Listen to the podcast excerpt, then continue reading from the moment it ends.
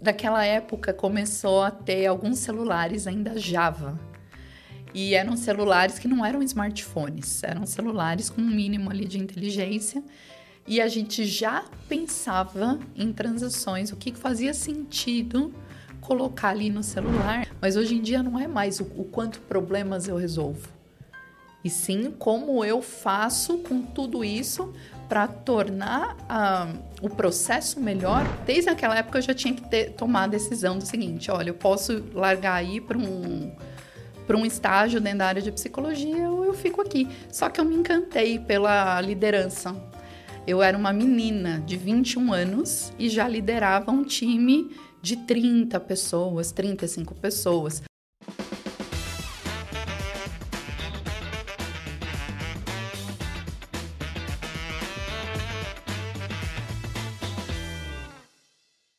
Pessoal, tudo bem? Estamos começando aqui mais um episódio do Let's Woman, podcast que é dedicado para falar da carreira de mulheres em tecnologia, no mercado financeiro, que atuam aí com inovação.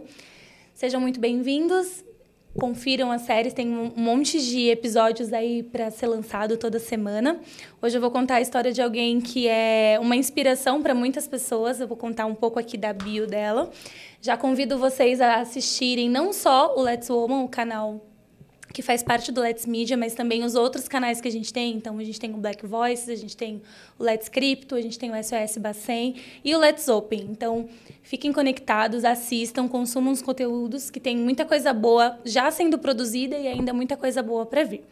Então vamos lá, vou contar hoje da nossa entrevistada. Ela é mãe do Gustavo e do Heitor, formada em psicologia com pós em gestão de projetos tem um MBA em negócios bancários pela FGV, especialização em marketing pela SPM.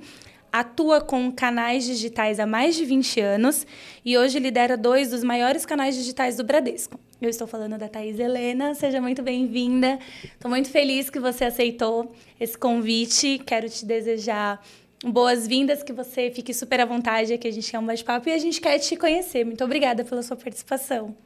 É um prazer estar aqui. Você é uma mulher de tantas referências, é uma querida. Espero poder contribuir aí nessa visão, nessa visão tão inovadora. Vamos lá. Bom, antes de mais nada, a gente quer saber quem é a Thais Helena, né? Da onde você veio, qual é a sua história. Antes da gente entrar aí no mundo profissional, vamos conhecer um pouco da Thais. Quando ela era criança, onde ela nasceu, de quem que ela é filha, conta pra gente um pouquinho da sua história. Bom, eu sou a Thaís, tenho 41 anos, sou filha da Cecília e do Mário, é, uma psicóloga e um analista de sistemas, que também da área financeira. Eu sou mãe do, Gustavo, do Heitor, que tem 10 anos, e do Gustavo, de 5 anos. Sou casada e hoje lidero os principais canais do Bradesco, canais digitais, Mobile Internet Bank. Bom, a minha história começa lá, né? Voltando no comecinho, é, eu sou, fi, eu sou irmã mais velha de três, então somos em três mulheres dentro de casa. Eu optei aí por fazer psicologia desde os meus 13 anos, como referência à minha mãe, que é psicóloga. Então, a minha mãe, quando é, estudava psicologia, eu era criança, então eu assistia ela estudando, lendo, é, pesquisando, e aquilo foi uma fonte de inspiração para mim. E eu sempre gostei muito de gente, sempre gostei das relações, sempre gostei de entender comportamento, entender por que, que as coisas funcionavam de um jeito para mim e funcionavam de outro jeito para minhas irmãs, por exemplo, que estavam ali do meu lado. E isso foi me levando a querer entender mais da mente humana e me fez ir para os caminhos da psicologia. Então, desde como eu decidi isso com 13 anos, no colegial, por exemplo, eu escolhi fazer, na época tinha um curso chamado Magistério, onde faziam as professoras, né? Quem queria ser professora fazia magistério. E naquele curso tinha psicologia da educação. Então, eu como eu queria estar perto de conteúdos de psicologia, filosofia, sociologia, eu escolhi fazer magistério e por quatro anos estudei sobre psicologia, sociologia, psicologia da educação, né, sociologia da educação e por aí vai. Até ir para a faculdade de fato de psicologia e sempre quis trabalhar com pessoas. A vida me levou para outro rumo e a gente vai falar aqui. Mas hum. é, é, interessante porque são poucas as pessoas que decidem tão cedo o que fazer. A gente sempre ouve aqui, e, e, na vida mesmo, assim, o grande dilema que é quando você está no ensino médio e você chega à fase do vestibular e você tem que escolher a opção, e aí faz teste vocacional, e aquele inferno para saber qual que é a faculdade que eu vou fazer. E você não, você já tinha isso já. muito claro, muito determinado. Você é irmã mais velha de três. Isso. E como que foi, assim, a chegada dos irmãos? Quando você tinha quantos anos quando você ganhou irmãos? Como que foi a sua convivência na infância com as suas irmãs? Foi muito... Foi desde muito cedo, né? Porque com cinco anos eu já tinha duas irmãs mais novas. Então, a minha... A da minha irmã do meio eu tenho dois anos e meio de diferença e da caçula cinco. E aí foi que foi tudo bem, assim, com dois anos, dois anos e meio, eu não tinha muita consciência. Uhum. Eu só sei que eu tinha perdido o colo da minha mãe. tinha perdido o colinho dela. E a minha mãe, quando eu, nasci, ela parou de trabalhar para cuidar da gente. Ela trabalhava. E meu, aí meu pai passou a ficar só trabalhando fora e a minha mãe cuidando da gente em casa. E aí eu perdi o colo dela, mas tá tudo bem. Superado. Eu queria brincar com a minha irmã, achava que ela era minha bonequinha. E aí eu queria cuidar dela, mas ela não deixava também muito, não. Ela era mais arredia. Até chegar a caçula, que a caçula deixava eu brincar mais com ela, de boneca. Era, ela, ela deixava mais eu fazer o, as brincadeirinhas, sabe? Sei. Mas foi tudo tranquilo, a gente sempre cresceu, nos demos muito bem, sempre desde cedo. Ai, Fizemos muitas trocas muito positivas. E aí, seu pai trabalhava em banco, né, com, com TI, Sim. e sua mãe, ela atendia clinicamente? É, ou, ou qual era a área da psicologia que ela fazia? Ela ficou sem trabalhar por 10 anos. Então, meu pai sempre trabalhou em banco. E aí eu também tive esse referencial dentro de casa desde sempre. Certo. E, e, e, ela, e nesse, nesse período que ela ficou sem trabalhar, durante esses 10 anos, eu lembro quando ela voltou a trabalhar, eu tinha 10 anos, é, ela vendia muita coisa, assim, vendia bolo, vendia torta, vendia marmitex. E aí ela teve que dar os pulos lá para conseguir manter escola para três crianças, condomínio e tudo que exige uma família desse porte, né? Grande, né? É, é uma família grande. É uma né? família de cinco pessoas. Então, ela ajudava, complementava a renda do meu pai com esses trabalhos. E, e aí eu sempre tive esse exemplo de uma mulher forte. Então, eu desde naquela época, nos 80, anos 90, ela fala, ela trazia temas para dentro da minha casa que não eram comuns naquela época justamente porque ela estudava psicologia e ela tinha realmente uma cabeça diferente para as mulheres daquele período. Isso, sem dúvida nenhuma, é um referencial muito forte para mim, que até hoje eu vejo eu fazendo coisas parecidas com os meus filhos, que eu ve, eu lembro sem, sem pretensão, mas eu lembro que ela fazia com a gente quando a gente era criança também. E são temas que, sim, hoje você falar é uma coisa, né? Mas a, há tantos anos atrás, nos anos... há 30 há anos atrás, né? Vamos fazer Eu não 30. fiz as contas antes. Mas alguns anos atrás não era tão comum, né? Então, sua mãe, ela já estava ali dando uns passos à frente, ainda mais por ter três filhas mulheres, né? Três filhas mulheres, então, assim, não era fácil não você era. tratar alguns temas, como, por exemplo, ela falava dos namorados, ela trazia temas de sexualidade para dentro de casa, como que a gente tinha que se prevenir, até onde a gente podia ir com os namorados. Então, qual era o ela, limite? Qual era o né? limite ali da relação? Então, ela sempre tratou de todos os temas com muita transparência e muita segurança de, ó, isso dá, isso não dá. E com muito limite. Uhum. Não era porque ela podia é, falar que a minha casa era permissiva. Pelo contrário.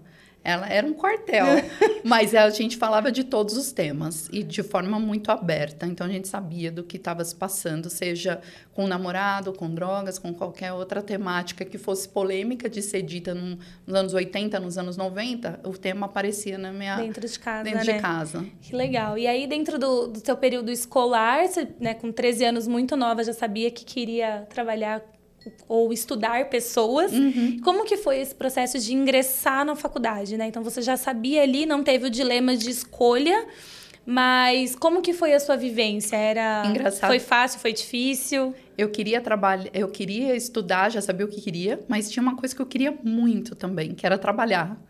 Então, a psicologia era um curso que em algumas faculdades ela era período integral. E aí eu já sabia que eu não podia fazer em algumas delas porque eu queria trabalhar e precisava também, né? Uhum. Então eu escolhi um curso que era noturno e fui trabalhar ao mesmo tempo. No mesmo dia que eu comecei a faculdade, foi o mesmo dia que eu comecei a trabalhar Nossa. no Bradesco, que é onde eu estou até hoje. E, e aí eu, eu comecei encantada com o curso e, ao mesmo tempo, encantada com aquele mundo de oportunidades que se abriam para mim numa menina de 18 anos, começando numa instituição financeira desse porte.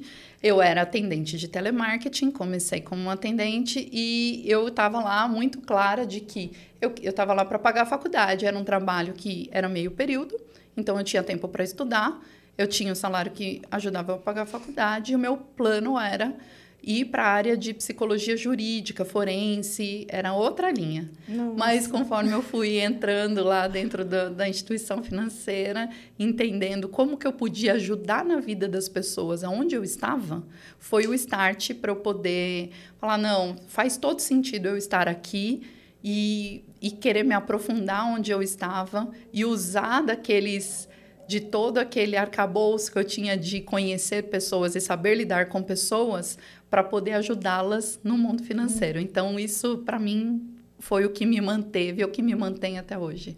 Legal. E você ficou os quatro anos de faculdade. Não, cinco. psicologia são cinco, são né? Cinco, cinco anos. anos, ah, no, no telemarketing, atendendo. Não, isso, foram cinco anos lá no telemarketing. Na verdade, eu, fiz, eu fui atendente por dois anos apenas.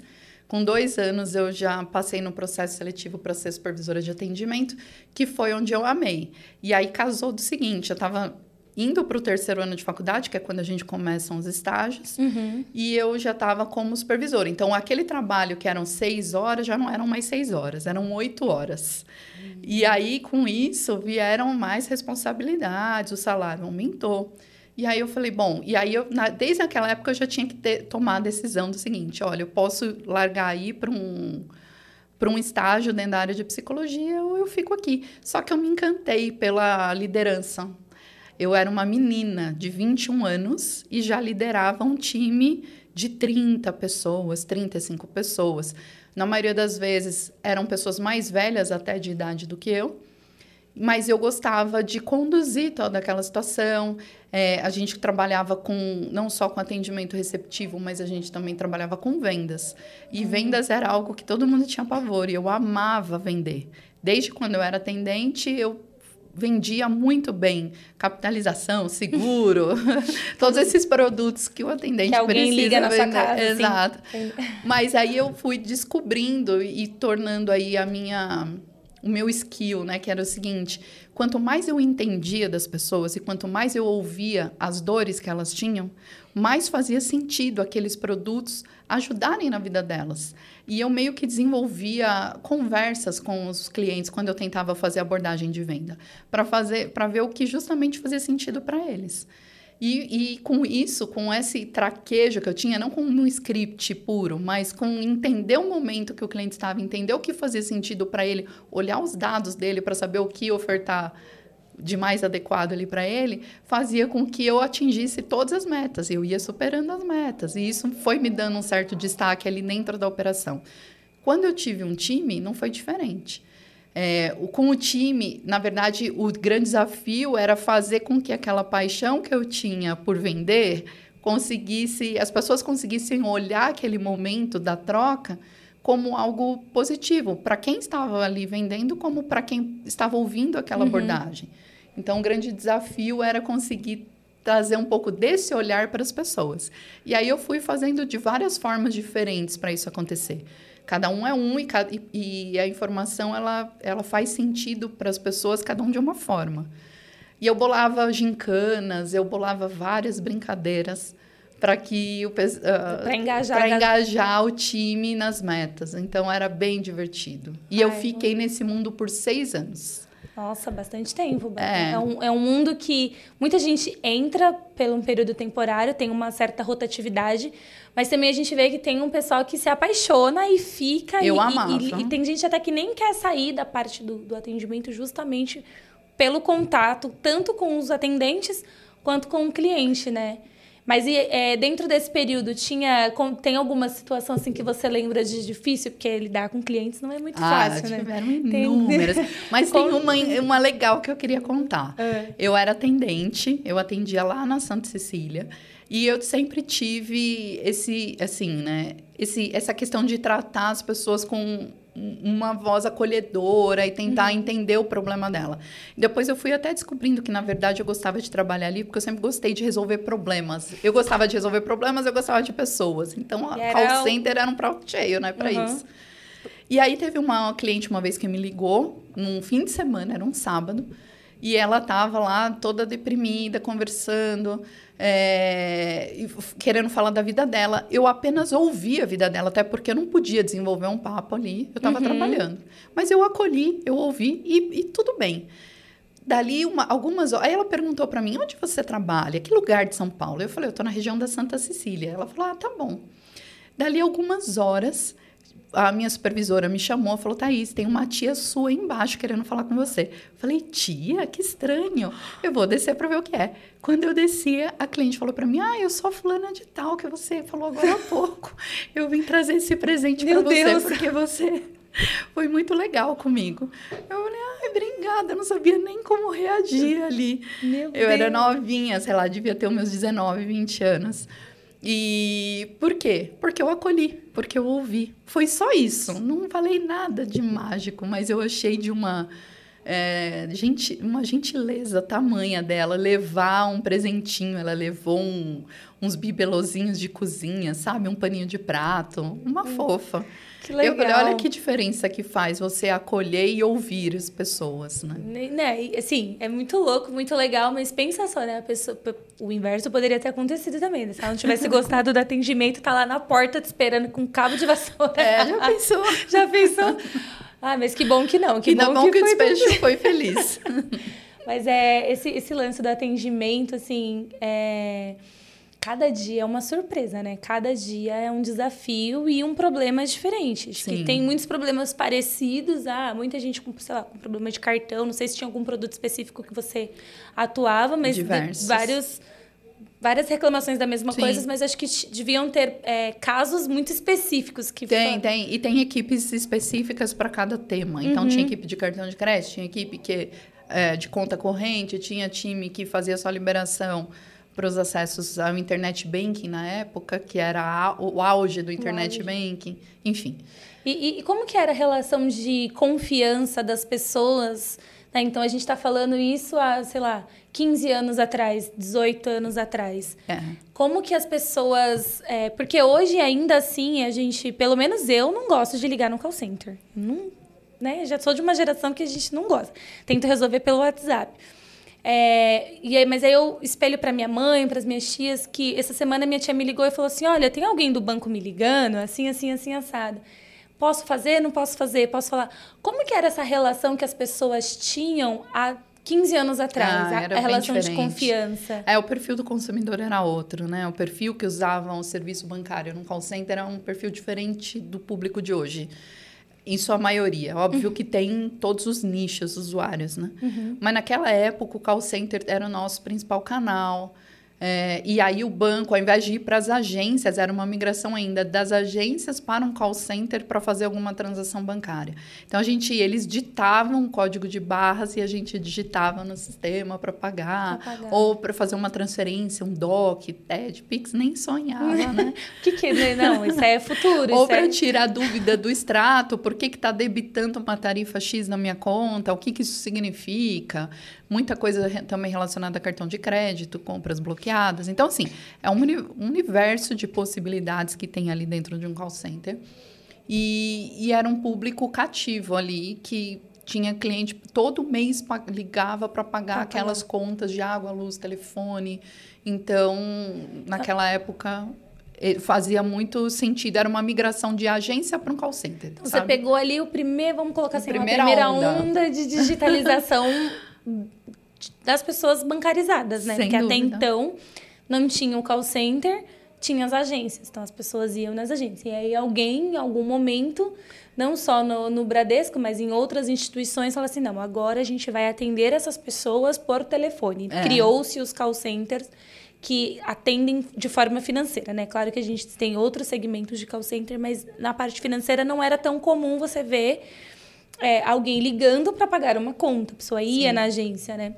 Ainda vão, mas é, era muito maior o volume há 15 anos atrás. E aí você pegou esse primeiro primeiro movimento, primeiro movimento de Sim. De, tecno, de tecnologia, vamos colocar assim, porque não deixa de ser, né?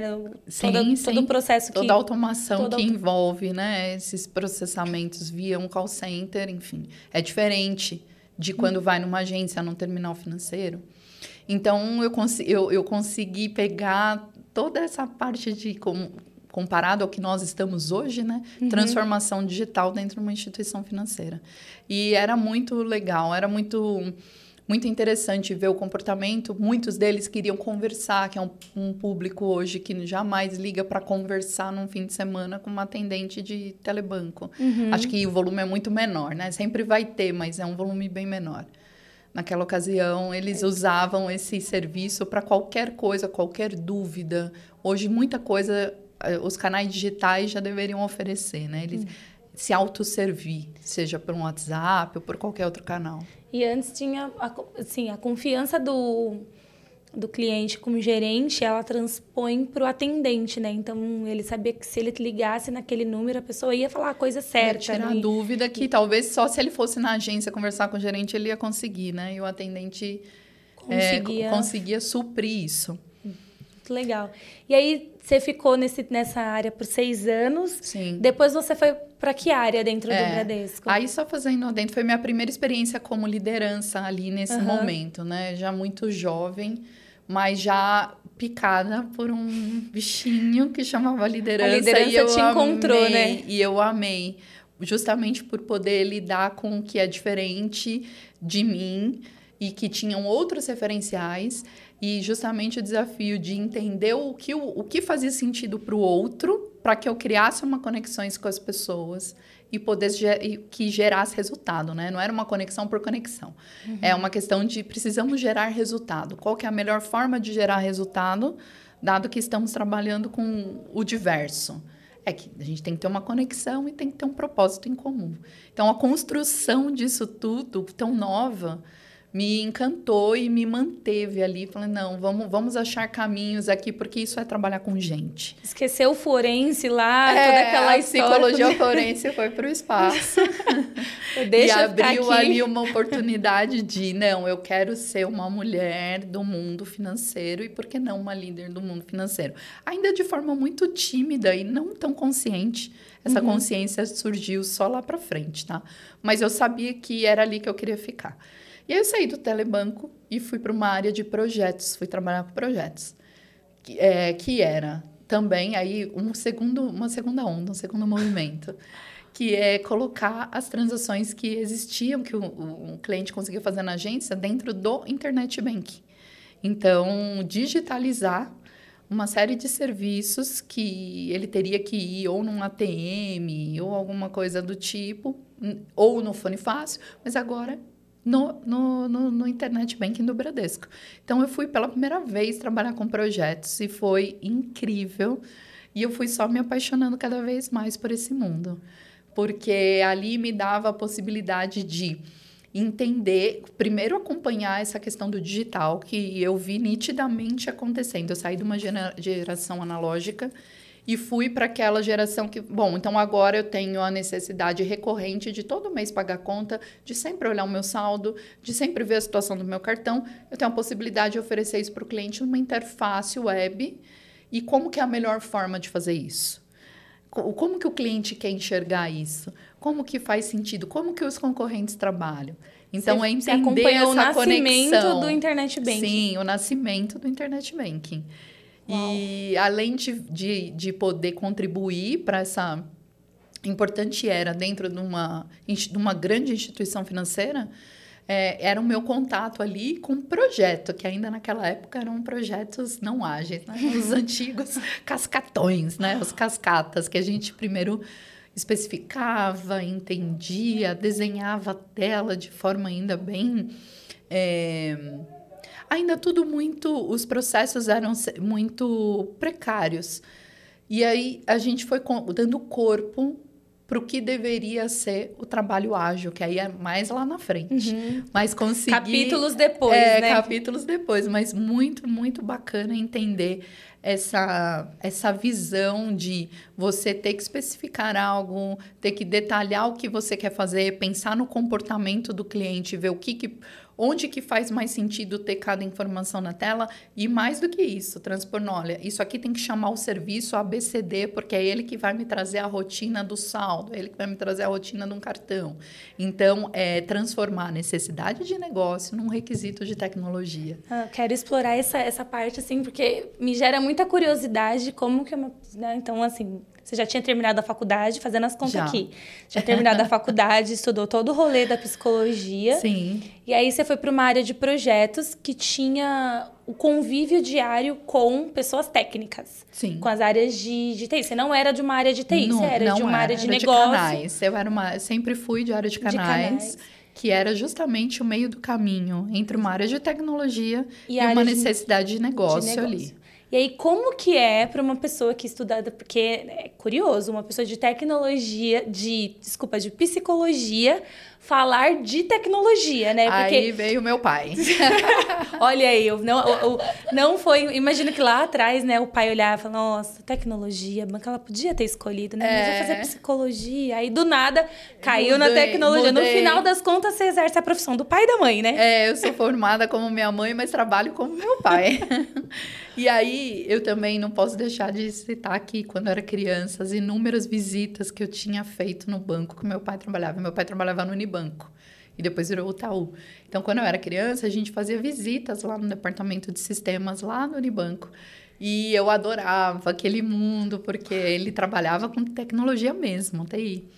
E aí, quando eu entrei para esse mundo aí de projetos, que aí eu já não exercia naquele momento o papel de liderança, uhum. eu era uma analista de projetos, mas eu conseguia traduzir de toda forma a dor que eu pegava lá no call center, toda aquele aquela bagagem que eu fui trazendo do call center, eu pude aplicar aqui. E, e, com mais elementos agora, não uhum. só aquela minha vivência, mas a gente fazia pesquisa com o cliente, a gente ia entender o que estava precisando, a gente ouvia as áreas de negócio para ver o que, que era importante para a organização naquele momento a gente digitalizar, porque reduzia custo. Então a gente fazia é, um apanhado de todos esses elementos que nos davam uns direcionamentos, que hoje a gente chama de priorização, mas naquela época eram aqueles elementos que eram importantes para o negócio, sim, para a instituição, para que a gente pudesse ter um resultado mais efetivo, mas que sem dúvida nenhuma atendia a dor do cliente. Então, essa questão de resolver problemas e atender dores do cliente é algo que está presente desde sempre, desde, desde sempre. um call center até trabalhando com projetos com internet banking, e isso que me encantava, porque a gente resolvia coisas que eram básicas. Um cliente que tinha que pagar uma DARF, ele não precisava mais ir num ATM pagar um DARF, agora estava disponível no internet, internet banking. banking. Bastava ele estar com as informações do carnezinho dele ali. Então, assim, essas, essa, o resultado que isso gerava e a dor que sanava sempre foram o ponto-chave ali para a gente buscar mais, sabe? Não, então agora, qual que é a próxima? Qual que é a próxima? E com o pezinho assim, o que, que o mundo está fazendo? O que, que o mercado está fazendo? Então, a gente se inspirava com todo com tudo que acontecia no mundo para poder entregar o um melhor ali aqui né e, e, uma coisa que você falou assim ah hoje a gente chama de priorização atrás é outro nome é é importante e é até legal a gente comentar porque user experience não se falava em um hum. X, Y lá não. atrás, né? Não tinha essas sopas essas nomenclaturas. Essas nomenclaturas, mas se fazia. Eu se acho fazia que isso, muito. Que, que isso que é legal trazer, porque tem muita gente que quer migrar para a área financeira ou para a área de produtos e acha que esse mundo ágil que a gente fala hoje tudo bem, ele nasceu, né? Ele vem, essa metodologia, ela é uma metodologia recente, mas o fazer, o como fazer, eram outros nomes, eram outras coisas e já eram feitas, né? As coisas foram evoluindo, mas você sabia, você tinha como ali olhar o técnico, ver se aquilo era viável para o negócio e se fazia sentido para o cliente. Sempre essa tríade tinha que estar tá completa, tinha né? Que tá. E aí não tinham todos os papéis que se tem hoje, né? Hoje você tem os papéis bem definidos pelo ágil e cada um tem uma atribuição. Naquela época era o mesmo personagem fazendo não só menos a parte tecnológica, mas a parte de do que era experiência, do que era negócio, era incorporado numa única pessoa que tinha que traduzir a dor do cliente e traduzir o que era importante para o negócio para entregar nas mãos de tecnologia e sair do outro lado aquilo que você especificou e não um negócio completamente diferente do e que você precisava. Hoje você tem um time técnico próximo no mundo ágil, os times Sim. andam juntos. Sim. Como que era naquela época? Então você viu nascer o Internet Banking. Então, dentro de um Internet Banking, para quem nunca acessou o Internet Banking, você tem lá vários serviços financeiros. Independente do banco, você vai ter lá o, o atendimento que a gente está falando de uma época que ainda não existia o banco no celular, né? Não tinha os aplicativos de banco, era uh -uh. tudo no, no desktop. No então, navegador. No navegador. Como que era você... É, vamos, vamos colocar, vamos pegar um exemplo de saldo e extrato. Aí você tinha lá que falar com o coleguinha de TI para ele desenvolver. Como que era essa comunicação que é, numa era antes do, do movimento ágil? Como que, como que era o dia a dia de Tinha vocês? Tinha que desenhar, né? Senão ia dar ruim. tinha que desenhar a tela bonitinha, como que ela tinha que nascer. Então, a gente tinha os nossos padrões de design, a gente tinha um guia visual que nos uhum. orientava como que deveria ser, qual era a fonte, como que como que as informações iam se dispor na tela. Tinha os arquitetos, tinha um time de arquiteto de, de design que, que colocava como aquelas informações deveriam ser projetadas. Então, a gente tinha minimamente um trabalho multidisciplinar ali para conseguir materializar o que TI precisava fazer. O pulo do gato era o requisito, era escrever, olha, a transação de saldo extrato tem que buscar numa rotina XPTO para exibir, o saldo é composto pela informação A, B e C, o que está investido não é considerado saldo disponível, e por aí vai. Então, tem que fazer as regras. regras. As ah. regras que ainda tem, né? Sim. As regras de negócio, mas esse era o pedaço que dado o visual daquela tela, dado como ela se exibia, era a parte que a gente tinha que desbravar ali, junto com as áreas de negócio, gestoras, para poder transpor isso em regras e entregar na mão lá de tecnologia para conseguir do outro lado sair, no, no fim do túnel, sair aquela tela bonitinha do saldo extrato que aparecia para o cliente final quando e, acessava. E esse processo todo entre assim, agora vamos disponibilizar saldo extrato, que à medida que o tempo foi passando, foram tendo serviços e foram tendo funcionalidades novas, né? Foram uhum. implementando. Quanto tempo mais ou menos levava um processo desse, assim, entre vinha uma demanda, agora tem que pôr saldo extrato. Nossa. Né? Como você começou, comentou do túnel. Qual que era o período o médio? Óbvio que cada um era de um jeito. Qual era o tamanho desse túnel? Era bem longo. Fazia túnel Era cascata, curvas. né? Então era uma coisa que a gente primeiro sentava, idealizava e depois passava para uma outra área que metrificava, que depois entregava na mão de tecnologia que desenvolvia. Aí chegava a etapa dos testes, os testes sempre tinha idas e vindas nesses testes para finalmente a gente colocar em ambiente produtivo. Ufa! era um rolê, né? Era, era... Então era um túnel longo. E acontecia de chegar, por exemplo, quando TI recebia ou quando estava no teste, o negócio já queria outra coisa? Porque você fazia o meio de campo, né? porque né? o negócio adiantava, né? Então as coisas mudavam e a gente ainda não tinha terminado de, de desenvolver aquele primeiro pedido. E aí então, já estava na hora de ter um, um novo. Foi quando a gente começou a entender, é, começou a ter no mundo essa questão do movimento ágil e a gente começou a implementar de forma ainda é, piloto, de forma ainda pequena dentro da organização, mas algumas, algumas squads ali para a gente ver a diferença e medir não só na agilidade, no tempo, no custo, é, mas enfim, tu, toda a cadeia produtiva que envolve que envolvem as entregas. E foi quando a gente constatou, e depois que você entra no ágil, você fala, nossa, nunca mais, né? Você consegue voltar para o cascata, nunca mais consegue voltar no modo antigo. E hoje temos só, em sua maioria, né, sem dúvida nenhuma, o trabalho no ágil que é um trabalho completamente integrado com todas as áreas envolvidas. Então, dentro dessa organização tem todas as pontas que precisam, desde a necessidade do negócio, experiência, tecnologia, infra, dados, todo mundo num único objetivo para fazer a entrega o mais rápido possível.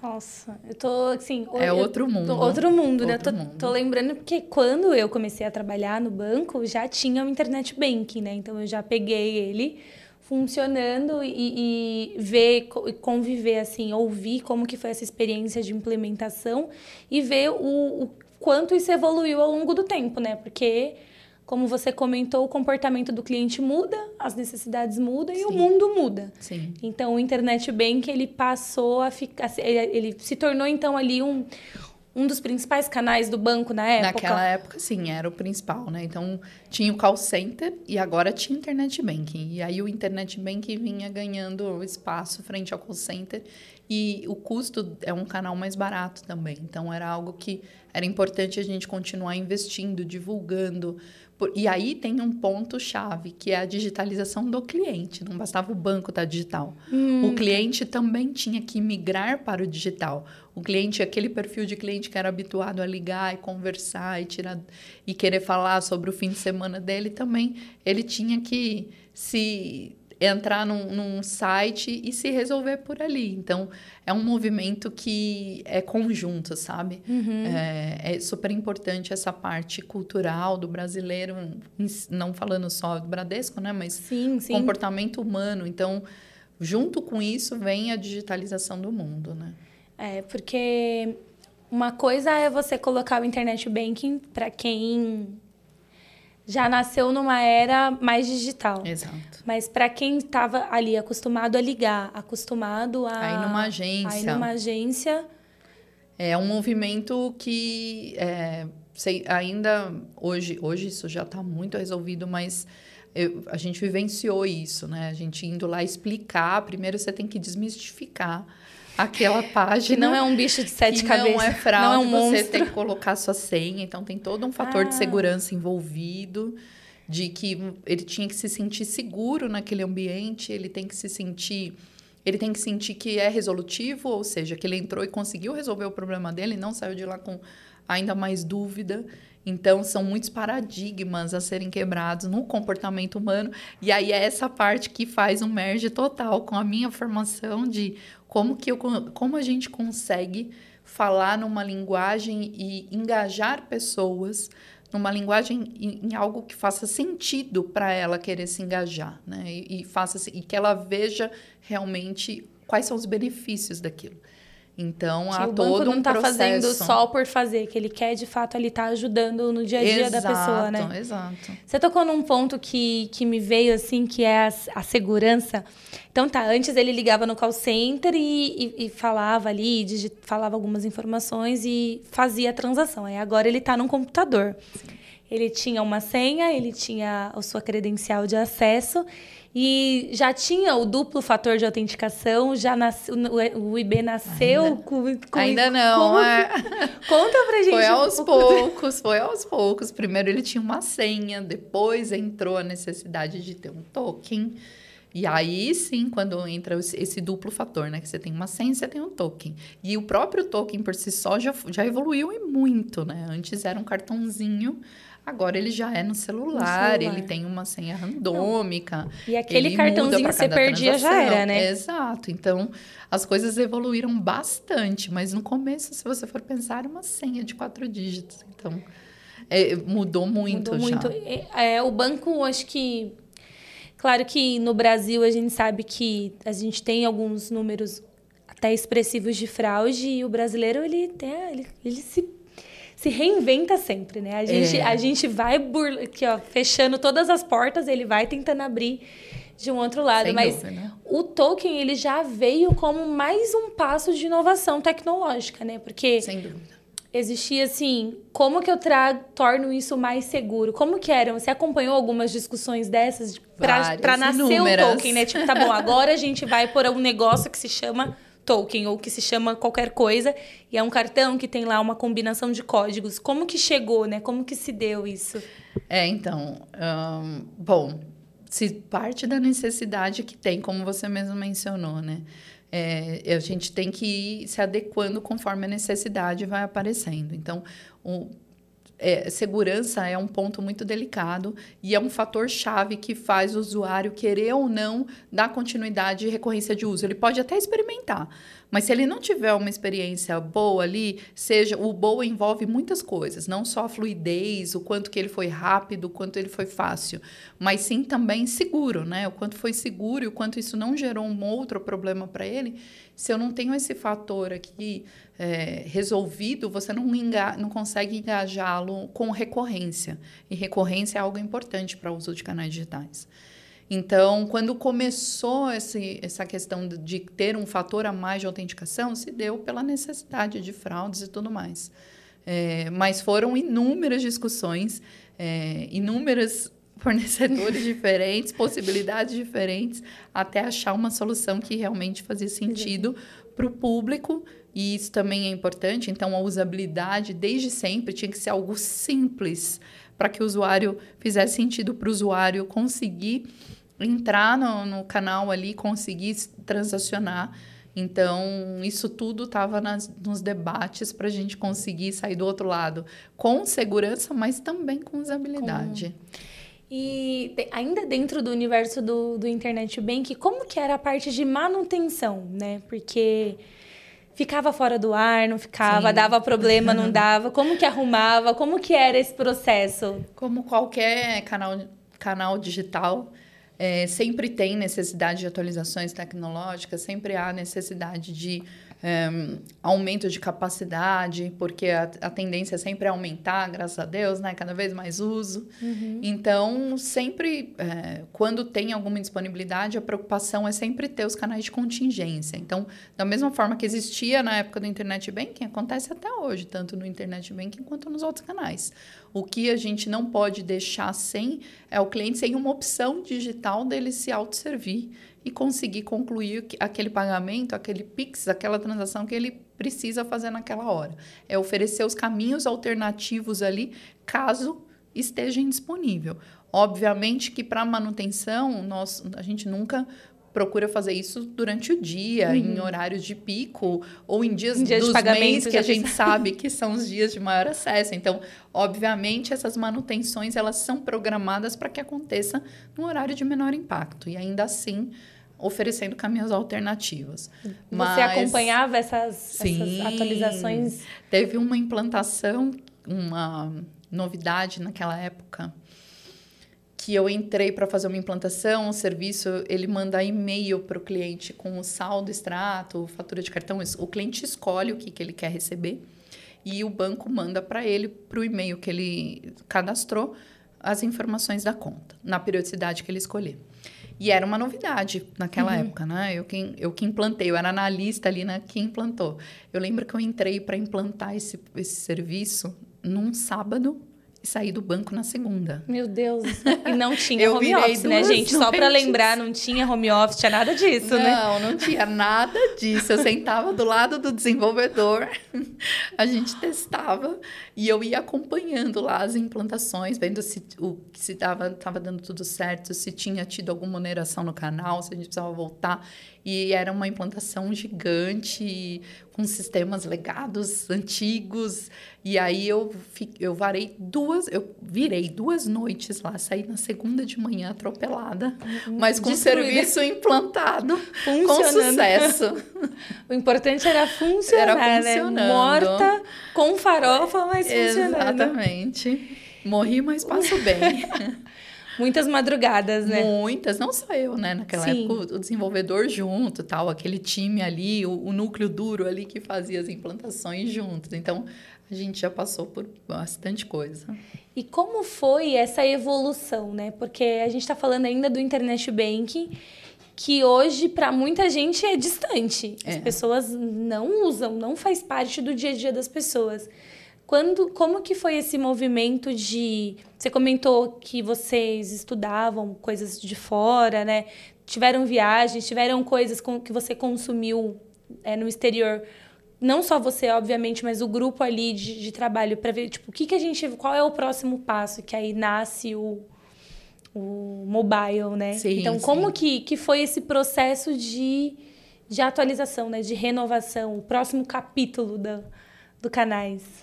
Então, é, nessa, quando a gente implantou o novo Internet Banking, olha, Olha. em 2007, eu acho, nem sei. É, mas daquela época começou a ter alguns celulares ainda Java. E eram celulares que não eram smartphones, eram celulares com um mínimo ali de inteligência. E a gente já pensava em transações, o que fazia sentido colocar ali no celular que eh, facilitasse a vida do cliente. E foi bem nessa época, ainda com aparelhos Java, que eu migrei para o time de mobile. Naquela época. Acompanhar mais uma onda. Mais uma onda, exato. Então eu estava lá bem no comecinho, então naquela ocasião o Internet Banking eh, estava consolidado, era um canal de extrema relevância. A gente foi desbravar uma nova possibilidade que nascia ali e para isso necessariamente tinha que estar de mãos dadas a evolução tecnológica dos próprios celulares. Então a gente ainda com celular Java já colocava token ali para o cliente. Então a gente colocava uma sementinha ali do Bradesco nos celulares e ele conseguia ter um token para ele poder usar lá no internet bank pegando do celular dele hum. ou no ATM com o celular dele. Então foi quando a gente começa a ver essa esse omnichannel e como um canal pode ajudar o outro. Então, bem no comecinho, a gente começou ali a exibir o saldo pelo celular por SMS. Que ainda não era o smartphone. Que ainda não era um celular por smartphone. Não era um smartphone, era um celular com outro tipo de tecnologia, que é a tecnologia Java. E aí a gente mandava por SMS o saldo, ele fazia uma compra no cartão de crédito, aparecia o SMS lá da compra que ele fez. Então, o, os movimentos de celulares começam um pouco com, com serviços de SMS e o token atrelado ao, ao número do aparelho para ele poder usar em outro canal. Até que nasce o smartphone, a partir do, do advento do smartphone, que era o iPhone, a gente começa a ter o aplicativo Bradesco para iPhone, depois para Android, depois para BlackBerry e o Windows Phone. E, aí e eu tive a oportunidade, o privilégio de ter participado de todas essas criações aí desses aplicativos na época um, para todas as tecnologias, né? Então a gente sempre teve uma preocupação muito grande em, em democratizar o acesso e o acesso está disponível para qualquer tipo de cliente. E isso fazia com que a gente tivesse que desenvolver diferentes tipos de aplicativo. Daí, depois, já um pouco mais na frente do celular Java, quando já tínhamos smartphones e smartphones que concorriam entre si, sempre teve uma base maior de usuários em cada uma das tecnologias, mas a gente tinha que estar disponível para todos, tínhamos que ser democráticos. Então, tínhamos que criar apps para cada uma daquelas tecnologias. E eu tive o privilégio de, de fazer parte aí, de estar à frente desses aplicativos que eram lançados e a gente lançava assim, todo mês. Nascia um, um mês era para o Android, dali um tempinho, o mesmo aplicativo que era para o Android, colocava no Windows Phone, mas tinha que ter a interface do usuário de um Windows Phone, por exemplo, que, ou seja, tinha que ser similar ao que ele via em outros aplicativos nativos daquela tecnologia. A mesma coisa para BlackBerry. BlackBerry teve uma época que era uma febre. Todo mundo. Todo mundo tinha o celular corporativo BlackBerry. E a gente tinha os nossos aplicativos lá segmentados, bonitinhos, funcionando lindamente para todas essas tecnologias. Nossa, falando assim, até parece que era fácil é, fazer a manutenção de aplicativos diferentes. Né? Foi bem desafiador. Porque o mundo, de novo, a gente está falando de mais uma onda de digitalização dos serviços bancários, em que agora, que antes a pessoa precisava de ter um computador, agora ela tem acesso a um telefone. E aí a gente vem de novo falar de um assunto que é segurança, como que Exato. eu vou acessar o meu banco. E mais do que segurança, é, é, engajar pessoas a verem sentido em acessar um app e se familiarizar com ele e entender que ali podia abrir todas as possibilidades para ela, desde pagar uma conta até contratar um produto. Então, é, tem de novo a necessidade desse engajamento do público para aquela tecnologia que estava emergindo no momento. Então, é de novo aqui é uma via de mão dupla. O banco tem que estar tá pronto e preparado para a hora que a gente consegue engajar esse usuário para ele poder entrar e, e se autosservir. E, e além disso, também você é, dependiam da própria evolução dos celulares, né? Então, à medida Exato. que era muito, tudo muito novo, o celular não. Olha, eu lembro quando a gente lançou o leitor de código de barras.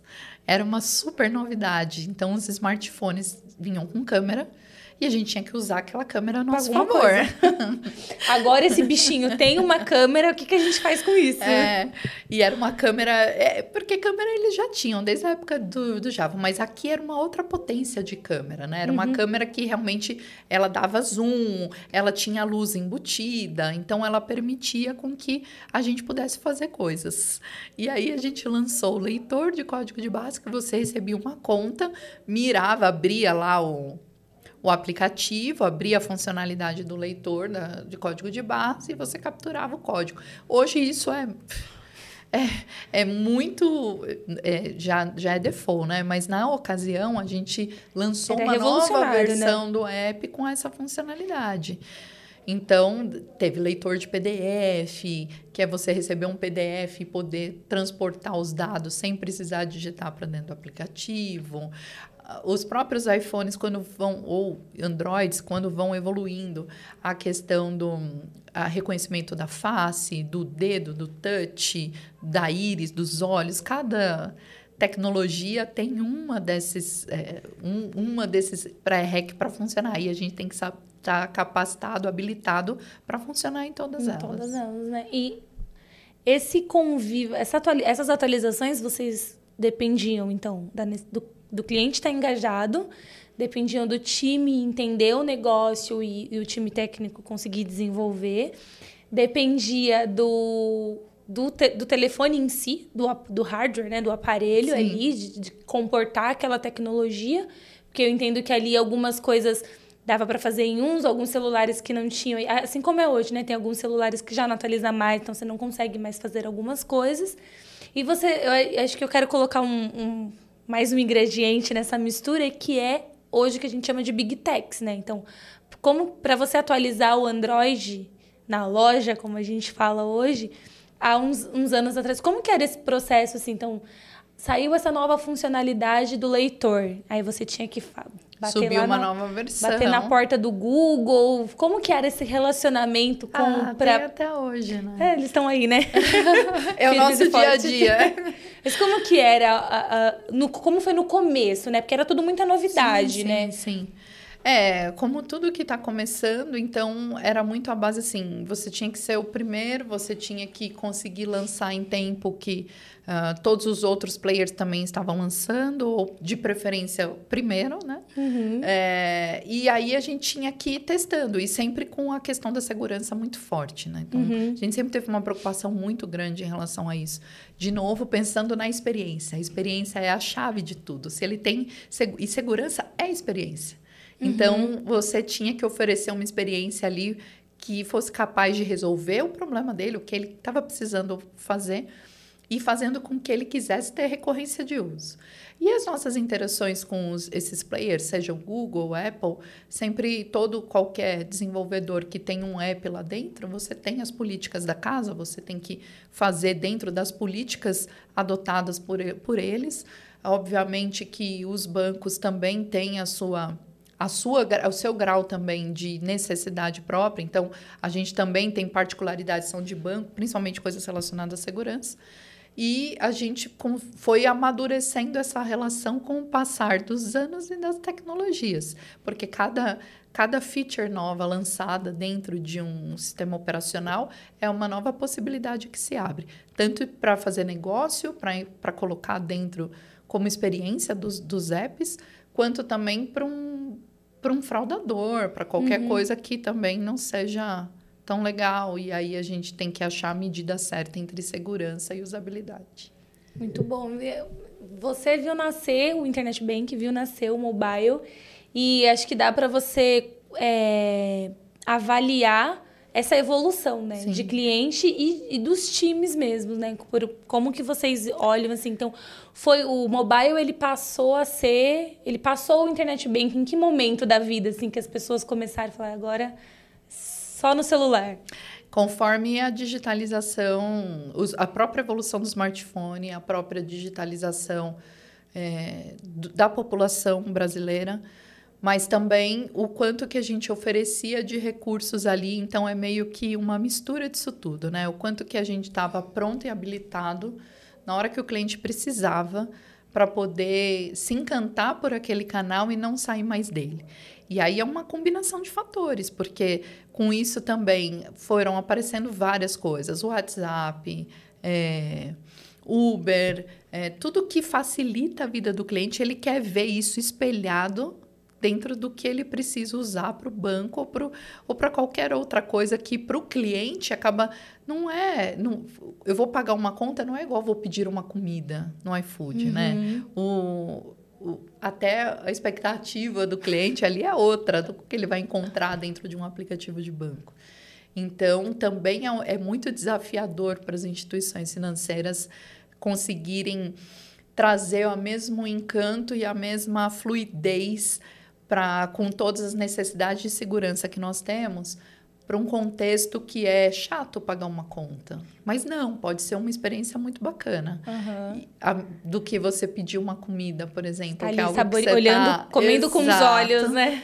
Então, eu acho que o momento que se dá essa passagem é, é todo esse contexto também e o quanto que a gente com os outros canais, então nunca é só um, né? Todo o ecossistema que suporta ali o cliente, o quanto que a gente consegue ir direcionando e dando foco para o que é importante para o cliente, que também é importante para a instituição. Então é toda essa orquestração. É, um canal não mata o outro, né? Não, jamais. A agência ela tá aí até hoje, Sim. o call center também, eles Sim. se conectam e atendem, cada um tem o seu, a sua finalidade, o seu nicho, o seu público, mas sem dúvida nenhuma o que a gente faci puder facilitar para a vida desse usuário, que a gente puder trazer para ele se resolver ali de forma segura, prática e rápida, a gente vai colocar em, em algum canal digital que faça sentido ali. E aí, quando trazendo um, um para minha carreira aqui um momento chave foi quando a gente após a entrega de todos esses aplicativos eu ganhei pela primeira vez de volta a liderança de um time. Uhum. então isso a liderança volta a aparecer na minha vida coincidentemente ou não mas ali no meio dos aplicativos da vida. Nesse momento você já tinha tido seu primeiro filho ou ainda não? Eu fui pela primeira vez gestora quando eu voltei de licença maternidade da minha primeira gestação. Então, meu filho hoje tem 10 anos. Então, há 10 anos, eu tive o desafio, recebi o desafio. Eu tinha, quando eu saí de licença maternidade, eu tinha acabado de entregar um aplicativo, acho que de Windows Phone, se não me engano. E quando eu voltei, que eu ia dar continuidade lá no roadmap, eu era uma analista, dar continuidade para as outras entregas que teriam de evoluções daquele uhum. app eu fui desafiada pela minha gestora maravilhosa aí, a, a Rúbia. Falou: não, agora a gente quer você em outro momento da sua carreira. Junto com. A, agora você virou mãe, você também vai virar gestora de pessoas. Olha aí, nasceu, o Heitor nasceu, nasceu um monte de funcionários um monte, junto. nasceu um monte de responsabilidade monte de junto, porque era um momento que você volta de licença maternidade super assim, você não sabe, né, o que, que pode acontecer. Porque, afinal de contas, você ficou sete meses ausente. Então, muita coisa pode acontecer. Mas essa sensibilidade e esse nossa, valeu a pena tudo que eu fiz, valeu a pena todas as entregas que eu tinha feito, que agora estou reconhecida como uma líder de time. E aí, naquele momento, ainda era um time, eu e mais um. Mas já era um time. Mas já era Não um era time. mais sozinha, né? E a missão já era grande, porque eu ia fazer, eu ia cuidar simplesmente de todos os apps que estavam nascendo ali.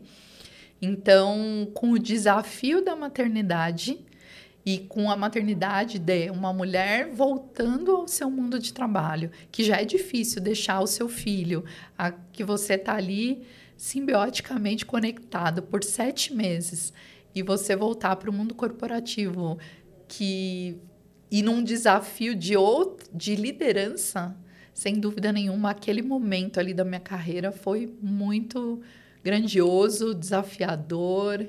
É... E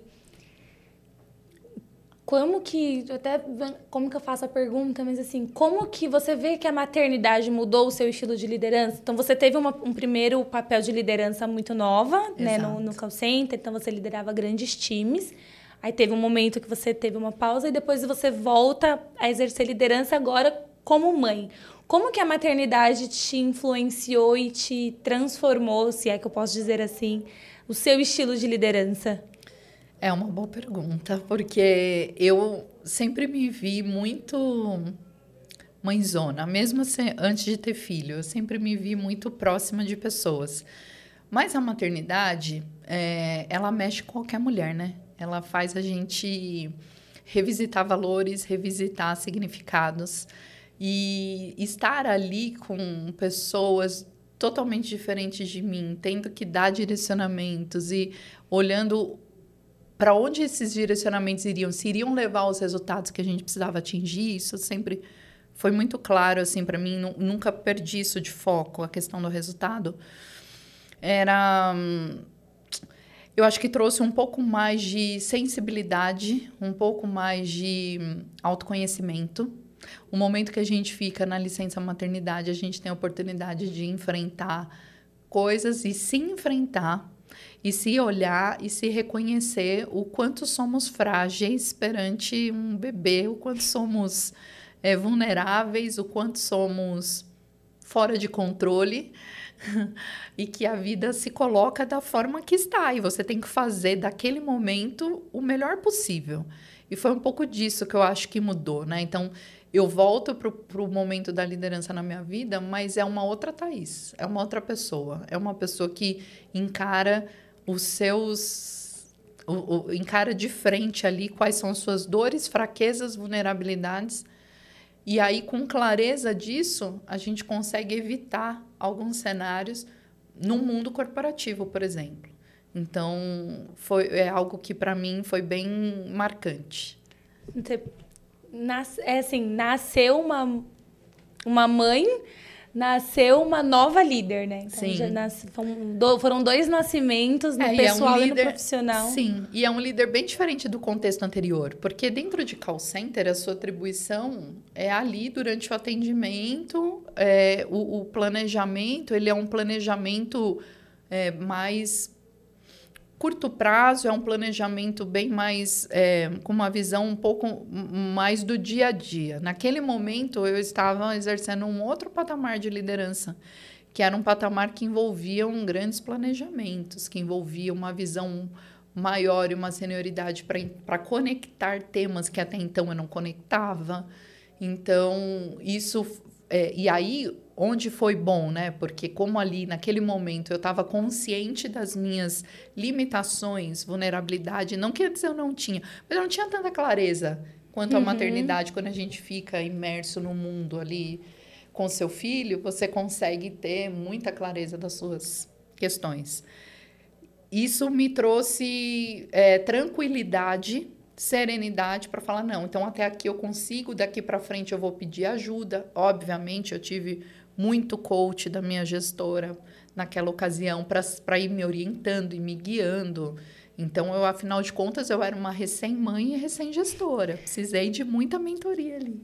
e ela foi espetacular nesse momento. De estar tá caminhando junto, de né? De estar de mão dada ali comigo, me mostrando os caminhos. Eu tive uma...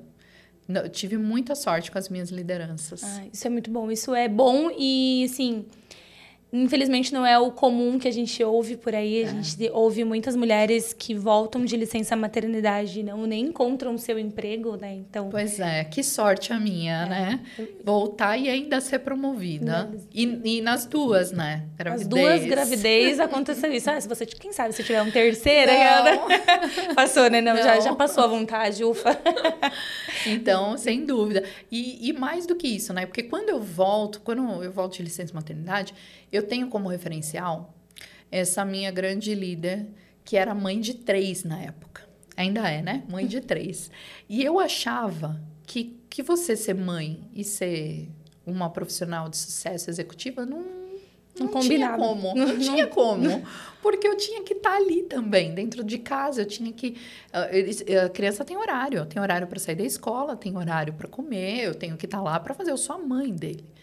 Então, assim, e ela me mostrou, me abriu ali uma possibilidade, ela plantou uma sementinha ali com a própria vida. E aí é mais do que você falar, é você se espelhar na pessoa, é ver ela funcionando com três filhos e, e fazendo toda aquela magia acontecer, que eu falei, se ela consegue, por que, que eu não vou conseguir? E, e, a partir daquela convivência com ela e vendo que era capaz, obviamente que você tem que ter uma rede de apoio. Ninguém é ninguém sozinho, né? Você só é porque eu só tô aqui porque eu tenho uma rede de apoio incrível que me suporta e consegue me suprir. Então, eu comecei a entender que se eu, se eu me organizasse, tivesse rede de apoio, se eu tivesse de fato é, clareza de onde eu queria chegar e conseguisse identificar o como eu faria isso, não tinha nada que pudesse fechar, é, né? que pudesse impedir. Aí, obvi obviamente, tem outras questões ali não tão práticas assim envolvidas, mas eu tinha sementinha plantada. E eu tinha muita, muita força de vontade e muito, e muito esforço, determinação para conseguir alcançar. Mas eu tinha um referencial vivo ali, trabalhando comigo todos os dias e me mostrando que não, é, é possível ser mãe e é possível ser uma alta executiva. Por que não? Por que não fazer isso? Legal. E assim, eu vejo que muito provavelmente você se inspirou numa mulher com três filhos e hoje você deve ter muitas lideradas que se inspiram em você, que ou querem ter filhos ou acabaram de ter, ou né, são filhos pequenos, coisas assim, ou estão grávidas. Então assim, você vê isso, você já ouviu algumas das suas lideradas chegar e falar assim, ó, oh, eu quero quando eu crescer, né? Eu quero ser igual você, aquela história. Como eu já fiz, né? Como você já fez. É muito legal isso de ver. E é, e você vê meio que essa é a corrente do bem, né? Porque você inspira de verdade outras mulheres quando você dá o exemplo. É mais do que vir falar. É, é, as pessoas verem a hora que eu chego, a hora que eu vou embora, elas verem durante o almoço eu fazendo correria para levar filho na escola, buscar filho da escola, vem quando eu saio mais cedo porque eu tenho uma reunião de pais. É você realmente conseguir mostrar que você é possível, que eu consigo fazer uma entrega de relevância, que eu consigo dar conta do recado ali, mas que eu também sou uma mãe dentro de casa. E, e, e engraçado que na minha última promoção, que eu virei gerente departamental dentro do Bradesco, o, o quanto de mulheres veio falar comigo e falou: Poxa, a gente acompanha essa história desde que. Eu conheço você desde o Telebanco, ouvi várias. Poxa, eu conheço você desde o Telebanco. Que máximo ver você chegando nessa, nesse, nessa posição. Eu lembro de você grávida, eu lembro de você lá na Paulista, fazendo uh, outro. Porque foi quando eu fui para Paulista, foi na minha segunda gravidez, quando eu voltei de licença maternidade, que também foi desafiador com o filho ainda bebê, que ainda mamava, fazendo, uh, trabalhando longe, mas tendo que voltar a tempo. Então, a gente faz muito malabarismo para conseguir suportar e, e, ser uma profissional como se deve, como se espera, que uhum. gera resultado, mas uma mãe presente, presente, afetiva e que quer estar tá em casa do lado do filho quando ele está com febre. Então é a dor de qualquer mãe, né? Eu estou falando, chovendo no molhado aqui para tantas mulheres que vivem isso. Mas é a gente ter a sensibilidade e não deixar a peteca cair, porque você tá num dia, aquele dia que não é muito legal, mas tem o dia seguinte que vai ser melhor. E como que eu vou administrar aquilo que não foi tão bom da próxima vez para você ser melhor naquilo? Então, é muito bacana. Legal. E assim, é, inspira, né? Com certeza inspira muitas, muitas mulheres que tem essa dúvida do tipo, será que dá para fazer? Será que então aqui a gente tem um exemplo real de que sim, é possível. Você se espelhou e hoje muitos se espelham em você.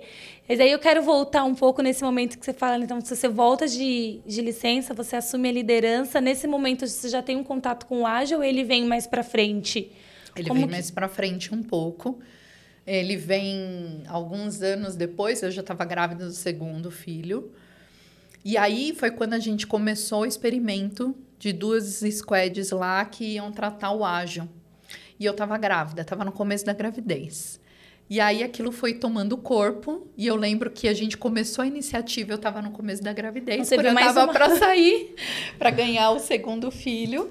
A gente estava para implantar aquilo que estava sendo construído pela primeira vez no Ágil. Nossa. E eu tive o privilégio, mais uma vez, de ter participado desses movimentos mais e ter uma onda que você mais uma onda que eu acompanhei naquele momento já como líder de time então eu não era mais a analista que estava ali fazendo como eram no, nas outras ondas lá seja do internet banking ou do app. Ali eu já estava num outro momento eu estava no momento que eu estava com o time liderando o time que estava nas esteiras ágeis e que iam implementar duas novas features funcionalidades que atendiam dores relevantes para nós ali e, e a gente, eu estava muito ansiosa por medir esses resultados. Aí a medição já não, não foi comigo, porque eu já tive Ai, que eu... parir.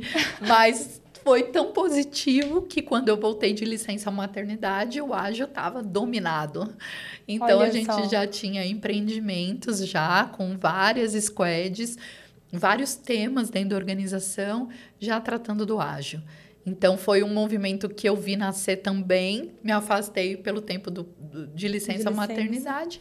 Quando você voltou, tudo foi que beleza. Olha que lá, coisa, o ágil, que tá? coisa linda de se ver, né? Você implanta o projeto, volta, aí você sai na fumaça, assim, ó, e volta, já tá tudo rodando. rodando. Mas imagino que deva ter te gerado uma certa ansiedade, porque você estava com um time, com um processo novo.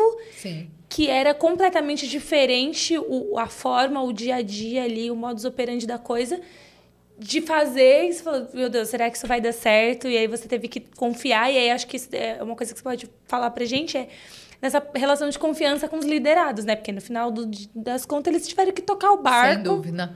E aí que voltar. tá o papel de quando você é líder de time, o quanto você tem que treinar pessoas. Então, o treinamento de pessoas é a chave, porque. E aí, o treinar é muito relativo, porque não significa que as pessoas têm que fazer exatamente do jeito que você faz. Você tem que extrair o que de melhor elas têm para aquele resultado. E cada um vai fazer de um jeito. Eu já tive time de várias pessoas com todos os tipos de perfis. E, e aí é você conseguir ter a, a, a clareza e a consciência de que as pessoas não vão fazer do jeito que você fazia. Ainda mais quando, no meu caso, né? Porque era eu que especificava, que, que implantava as coisas. Então, eu era uma analista que dei um passinho, subi um degrauzinho ali. E não era porque eu fazia daquele jeito que o meu time tinha que fazer exatamente daquele jeito. Tinha pessoas que faziam melhores do que eu, e ótimo. Só que tinham que ajustar tal coisa ali para o negócio funcionar da melhor forma. Então, é você ter, uh, você ter clareza de que extraia do que cada um tem de melhor para gerar daquele resultado. Para alguns, o que tem de melhor é o relacionamento interpessoal. Para outros é uma análise um pouco mais criteriosa de dados e entender como que aqueles dados contribuem. Para outros é a liderança, porque ele vai ser um líder nato e ele sempre vai liderar, independente do cargo que ele tenha. Então, é você ter a capacidade de identificar o skill de cada um e colocar essa pessoa para fazer o que faz, o, o, o que vai em melhor, vai dar em melhor resultado naquilo que ela é melhor adaptada a fazer. E um para ajudar o outro. Um, ninguém é nunca nada sozinho. Então, algo que eu fomento muito no time é é, todo mundo dividir experiências. Então, divida com o colega o que, que deu certo na sua vivência, o que, que deu de errado, quais foram as lições aprendidas. Então, isso é algo que eu fomento muito entre as pessoas do time para que a gente possa aprender com a dor do outro e com as glórias do outro, com o aprendizado do outro. Já que deu certo para ele fazer assim, vamos fazer assim. E o que, que você descobre na sua caminhada, na sua jornada? Ah, descobriu uma coisa a mais que o coleguinha não descobriu. Ótimo, traz para traz pra roda que e é. vamos então agora, olha, aqui tem um achado novo. Vamos fazer assim da próxima? E essa é a magia de você trabalhar com times multidisciplinares, times com pessoas totalmente diferentes. E no ágil, você viu isso muito mais latente, porque aí você traz pessoas até de outros departamentos, né? Sim. Que tem um, um, um, background ali, um conhecimento ou mais técnico Exato. ou negócio na Exato. veia. Então você tem que fazer ali o meio de campo. E quando você volta de licença maternidade, você ficou um período fora, você volta, tá tudo rodando. Qual foi a maior, assim, ou, ou um ou mais, é, os maiores benefícios que você viu no ágil, né? Então, porque você implantou e saiu. Aí, quando você volta, tá funcionando. Você consegue ter um olhar assim, de quem tá chegando e fala: Meu Deus, se fosse há 10 anos atrás, as coisas estariam de um jeito, mas esse a roda girando, como você foi. Pra, como foi para você ver isso e quais os benefícios que você identificou assim de maior impacto? É, além da entrega muito rápida, né? Porque a gente levava muito tempo para conseguir gerar valor em produção. Então era algo bem mais rápido, bem mais atendendo a dor, porque você tem todo um processo de descoberta antes. Então a gente não está fazendo, é, a gente está fazendo pautado numa dor identificada e com KPIs estabelecidos sabendo onde você quer chegar. E aí, qualquer desvio daqueles resultados que eram esperados, qualquer desvio de rota, você consegue implementando rapidamente, incrementando naquela entrega. Então, eu acho que o mais legal do ágil de ver é assim, você trabalhar é, sabendo qual resultado que aquilo deve, deve produzir, né? Quais são os resultados esperados para aquela entrega e calibrando para conseguir chegar lá. Nem sempre você vai de primeira, mas aí você vai analisando dados, analisando funil para poder incrementar e chegar nos KPIs estabelecidos. Além da integração multidisciplinar, que é um ganho absurdo para a organização. Então, antes o que era burocrático de você ter que falar com vários departamentos diferentes para conseguir resolver um problema, hoje todo mundo trabalhando no mesmo squad, no mesmo ambiente, você tem ali de prontidão pessoas de, todo, de toda a natureza que estão com o mesmo propósito, o mesmo objetivo e conseguem rapidamente resolver coisas que antes levavam muito mais tempo para resolver. Blogs, qualquer problema que aparece no dia a dia. E um time engajado naquele mesmo objetivo, né? Um time com. Todos eles têm a mesma meta, têm o mesmo KPI, têm o mesmo é objetivo alcançar. Então, tá todo mundo trabalhando em prol daquilo. Da, da mesma coisa, ah. né? Então, você des, foi desbravando vários cenários, né? Desbravou Internet Bank, desbravou o mobile e foi desbravar o mundo ágil, que é quando você volta de licença maternidade e teve que tinha que estar em várias unidades ao mesmo tempo, porque o Bradesco é muito grande, né? Tem, tem vários prédios, vários departamentos e por ser canal você fazia Gente... Você estava em vários lugares, como que você quer essa distribuição? É, ela, o canal é uma área cross ali que atende a toda a organização, então os empreendimentos, quando eles se caracterizam já como ágil, as pessoas ficam alocadas no mesmo espaço físico, isso antes da pandemia, né? Uhum. Depois da pandemia a gente tem um, um trabalho híbrido, mas fisicamente ou remotamente estamos todos conectados num único lugar. E aí, com essa proximidade física, facilitam as coisas, porque você tem todo mundo ali para poder resolver qualquer empecilho que, que coloque nós, ou qualquer entrega em risco. Então, você consegue resolver rapidamente ali. E aí você. É, então, vamos falar, né? antes da pandemia, a gente não sabia o que era trabalhar remotamente, principalmente para quem é do mercado financeiro, uhum. não era algo comum. Você, não. Eram pouquíssimas, raríssimas pessoas que tinham notebook que levava para casa. Isso você fala cargo de diretoria para cima e olhe lá, ainda até por questões de, de, sigilo, de, enfim, eram, né, era, a gente brincava em rodas, eu lembro de falar assim, não, imagina, eu tinha amigos que trabalhavam já no Google e coisas assim, falavam, não, gente, mercado financeiro, home office, nunca. Não tem como. Como que a gente vai trabalhar financeiro? Até vir a pandemia e mostrar pra gente que tudo que a gente acredita pode ir por água abaixo. Mas como que era essa alocação do time? Como que é fazer a gestão de pessoas que estão é, em lugares diferentes, né? Então, não tinha ali o, o mundo remoto, cada um tinha o seu presencial. Mas como que você conseguia fazer essa liderança Muita conversa. Tem que ter muita conversa, muita, muita proximidade. É, também teve um, um momento pós-pandemia que também mudou um pouco. Acho que no final da pandemia, para mim, né, na minha carreira, que foi quando eu comecei a passar a ser líder de líderes. Então, isso também muda porque ali você, antes, o que eu estava muito já na minha zona de conforto, vamos chamar assim, mas muito já familiarizada, era aquela facilidade que eu tinha de engajar os times, os analistas, é levar todo mundo, dar aquela agitada no pessoal, colocar todo mundo na mesma página, sair fazendo. Todo mundo vestir a camisa. Muito. Quando eu virei líder de líderes. Aí é outro rolê, porque aí você tem que engajar líderes que já têm uma bagagem, que já têm uma vivência, que já teve outros referenciais de liderança, e aí você tem que. É, são, é outra forma de engajar. E aí, de novo, a magia de lidar com pessoas. Uhum. E é outra forma, outros argumentos, outro outro tipo de direcionamento, inclusive, porque agora é algo muito mais estratégico do que tático operacional. Então, você tem que dar drives de estratégia, você não tem que falar mais como você tem que fazer. Você tem que falar o resultado e, e como a gente tem que chegar lá, o que, que é importante para a organização, o que, que não é. Então, é uma pegada de liderança muito mais estratégica do que tática operacional.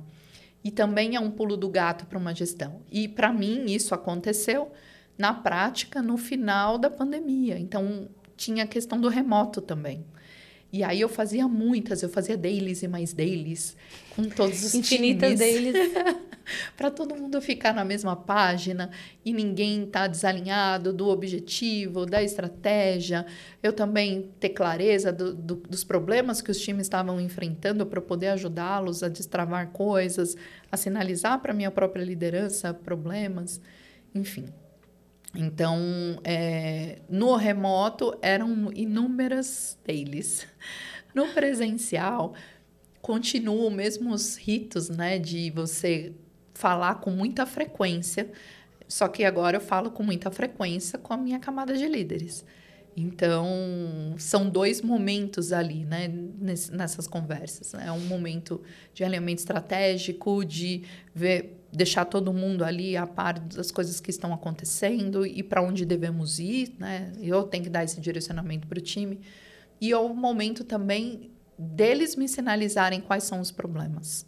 E eu conseguir organizar isso e dar visibilidade para que as coisas saiam da melhor forma possível no tempo que precisam sair. Então, Desafiador, é, né? É desafiador. desafiador. Porque a gente fala muito de liderança e tem a primeira liderança, né? A liderança no primeiro nível, uhum. que é o que você comentou e que você exerceu por muitos anos. E aí você tem um outro step agora, que é você liderar líderes, né? Que já tem ali os seus conceitos de liderança estabelecidos e, e, enfim. E, e como... que esperam de você outras coisas, né? Esperam de você algo é, mais estratégico e menos tático. E aí é o desafio da gente se conseguir transportar tudo que a gente está recebendo de, de direcionadores estratégicos no que de fato o time precisa executar ali com a capacidade produtiva que nós temos. Então, é a gente conseguir traduzir isso no que faz sentido para o time. E, e, esse processo evolutivo, é, como que é para você? Como que tem sido, né, então, nesse pós-pandemia? Nesse novo momento que está na sua carreira, você contou com ajudas de mentoria, você Sim. fez curso, o que, que você fez Sim. aí nesse processo para dar esse para ter esse novo novo novo formato, vamos colocar assim, né, para ter essa nova, um novo jeito de liderança? Sim, eu estou fazendo, além de eu ter os meus líderes que sempre são uma inspiração para mim. E eu troco muito, não só com meus líderes, como com meus pares troco muito mesmo. Eu falo, olha, eu tenho. E aí é uma característica minha, eu não tenho problema em falar das minhas vulnerabilidades. Então, olha, eu tô com dificuldade em tal tema, eu tô com dificuldade de conduzir tal assunto. Como que você fez? Como você faz?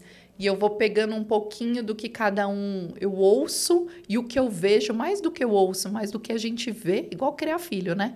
A gente é o que a gente faz. Então, assim, mas do que eu vejo pessoas que eu admiro fazendo, eu transformo no meu jeito próprio ali de atuar com o time. Mas sem dúvida nenhuma, essa mudança de chave é muito importante. E eu estou tendo o privilégio de fazer uma mentoria dentro de um programa de liderança feminina do próprio Bradesco. Eu tenho uma mentora maravilhosa, Alexandra Lohas, e, e foi uma virada de chave muito importante para mim. As aulas que eu assisto dela, os exercícios que nós fazemos enquanto mentoradas. Um, e criar a consciência de novo é, é o autoconhecimento, de novo, né? É a gente ter o autoconhecimento e ter clareza das nossas limitações e saber, olha, é, o que me trouxe até aqui não é o que vai me fazer continuar evoluindo. Isso quando eu consegui entender a amplitude disso para minha carreira, eu entendi, poxa, vamos começar do zero, porque se o que eu fiz até aqui não é o que me leva daqui para frente, eu vou ter que construir uma nova versão minha, uma nova versão da Thaís.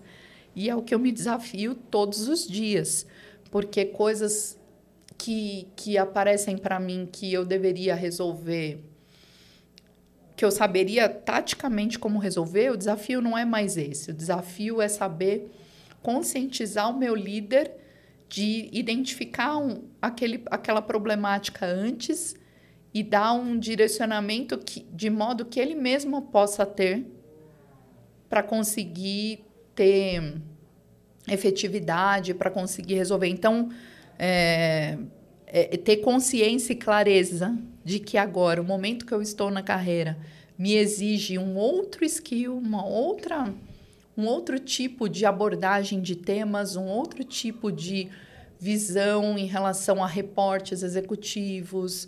É, é, é, outra forma de organizar isso tudo que acontece, que eu sei muito bem o que acontece lá na, na linha de produção, vamos chamar assim, no dia a dia, nos bastidores, eu sei, entendo e sei resolver cada coisa que aparece ali. Mas hoje em dia não é mais o, o quanto problemas eu resolvo. E sim como eu faço com tudo isso para tornar uh, o processo melhor, para aquilo gerar menos é, problemas, para aquilo gerar mais resultado. Enfim, é como que eu consigo usar o processo a nosso favor e conseguir é, encaixar isso na grande estratégia da organização. Então, é uma mudança de chave bem significativa. E as, e as mentorias que eu participo são chave para ter consciência e clareza de onde é o meu lugar de atuação. É muito fácil a gente ficar no lugar que está mais confortável.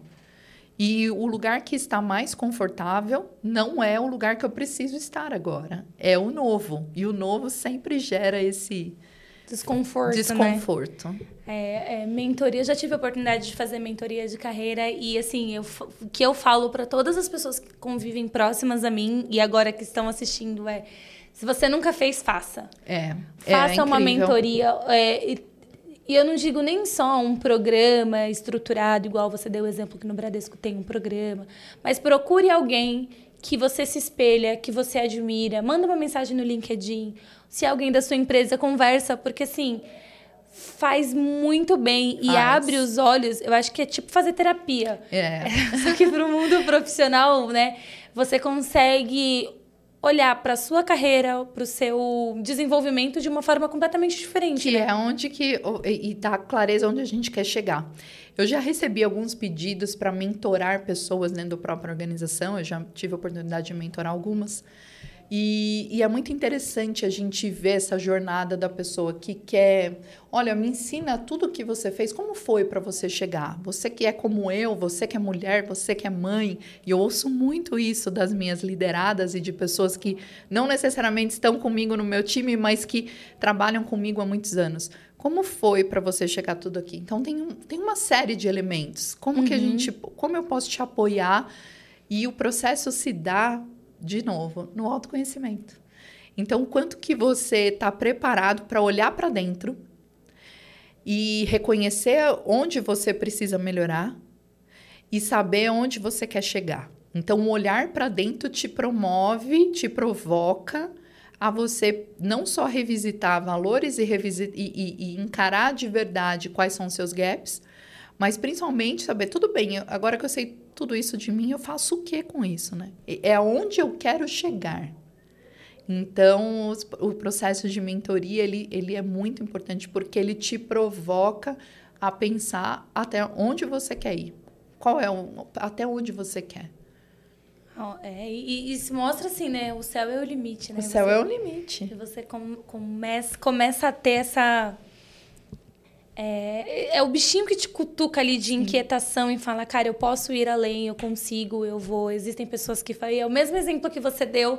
Se ela consegue, por que, que eu não vou conseguir? Não, eu vou conseguir. Então eu vou trilhar um caminho, vem cá, me ajuda e vamos juntos. Um dos objetivos do podcast é justamente esse: é dar voz para histórias reais, né? Histórias de pessoas que tiveram uma trajetória que não foi fácil, tenho certeza que aqui a gente está contando, né? Mas é. foram muitos sapos, eu imagino, para engolir, São. foram muitas provações. São. Porque não é um caminho fácil não. a ser trilhado de nenhuma profissão e quando você vai atingindo os níveis de liderança, mas é possível, né? Então, o que a gente quer mostrar aqui no podcast é que, é, principalmente no mercado financeiro, que ainda é muito dominado por homens, que existem sim muitas mulheres competentes com jornadas, conhecimentos técnicos e de liderança e que estão totalmente capacitadas para assumir posições. Hoje você é um exemplo disso. Você lidera dois dos maiores canais de uma das maiores instituições do país. Então, assim, é algo muito significativo. Você tem um time gigante abaixo Sem de você. Dúvida.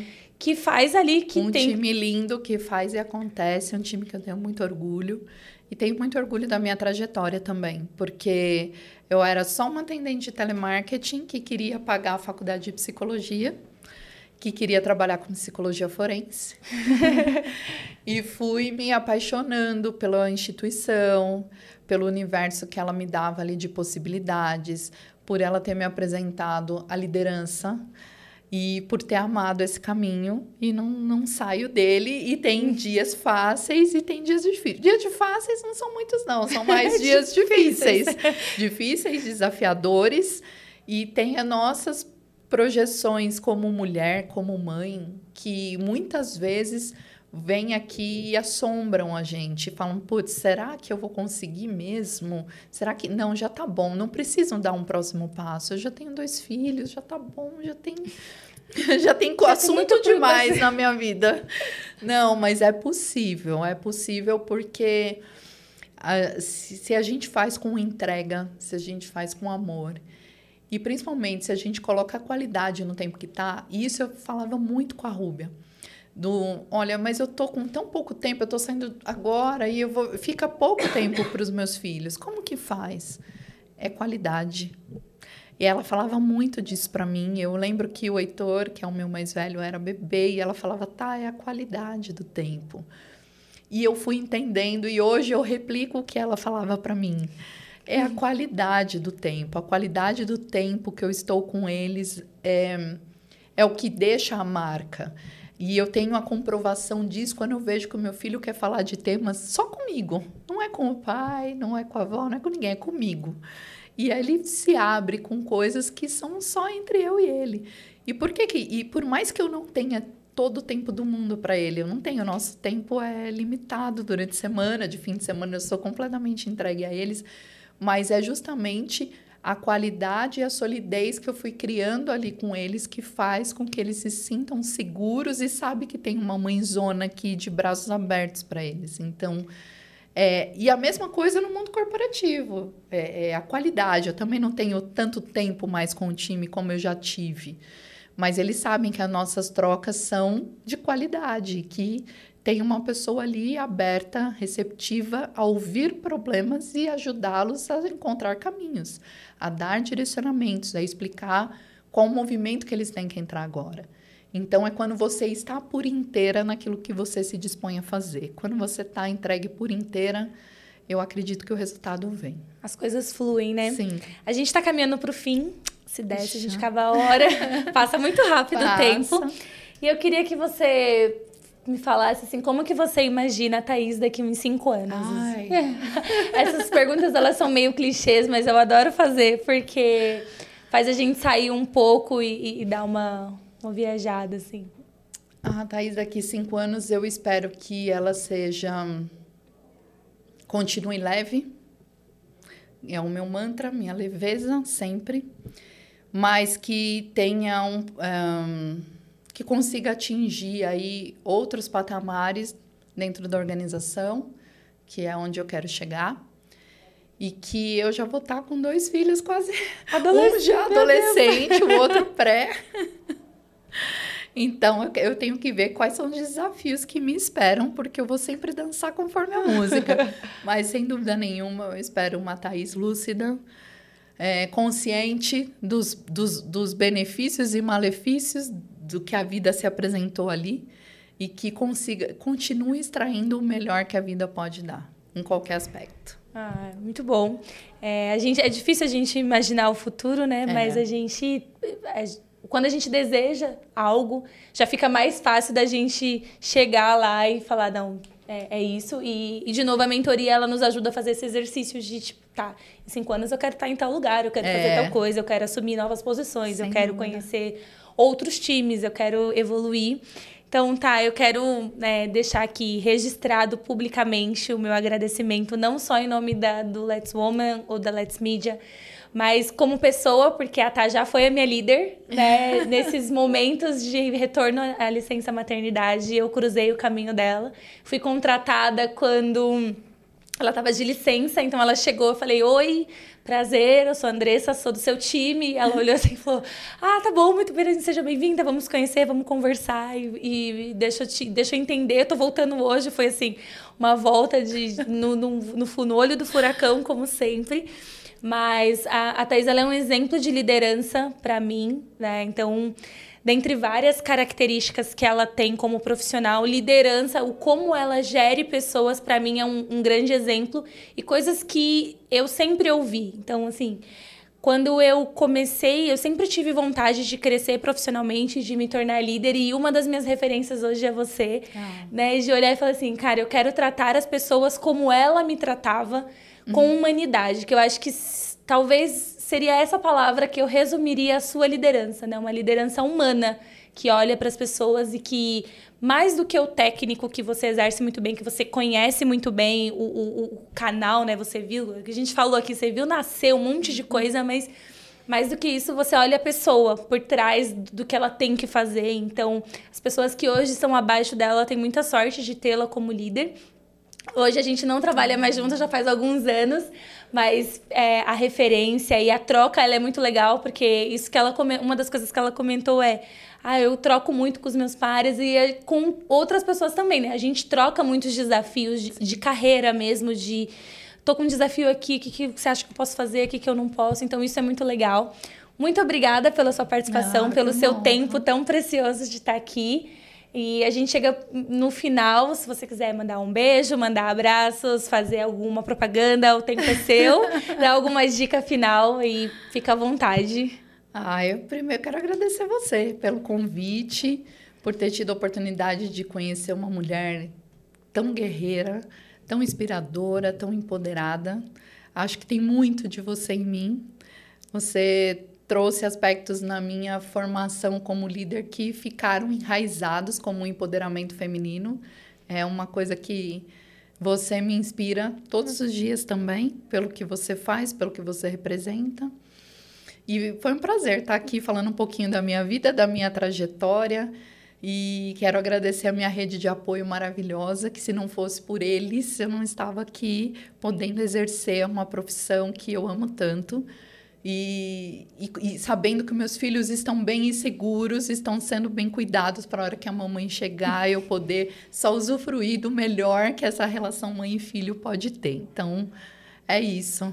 Ah, então não pode mandar beijo individual pro time, porque é muita gente, né? Senão esquece de um problema. pro time maravilhoso que sempre segura na minha mão e a gente e topam todos os desafios, uma resiliência absurda que esse time tem. Só o meu agradecimento e meu abraço.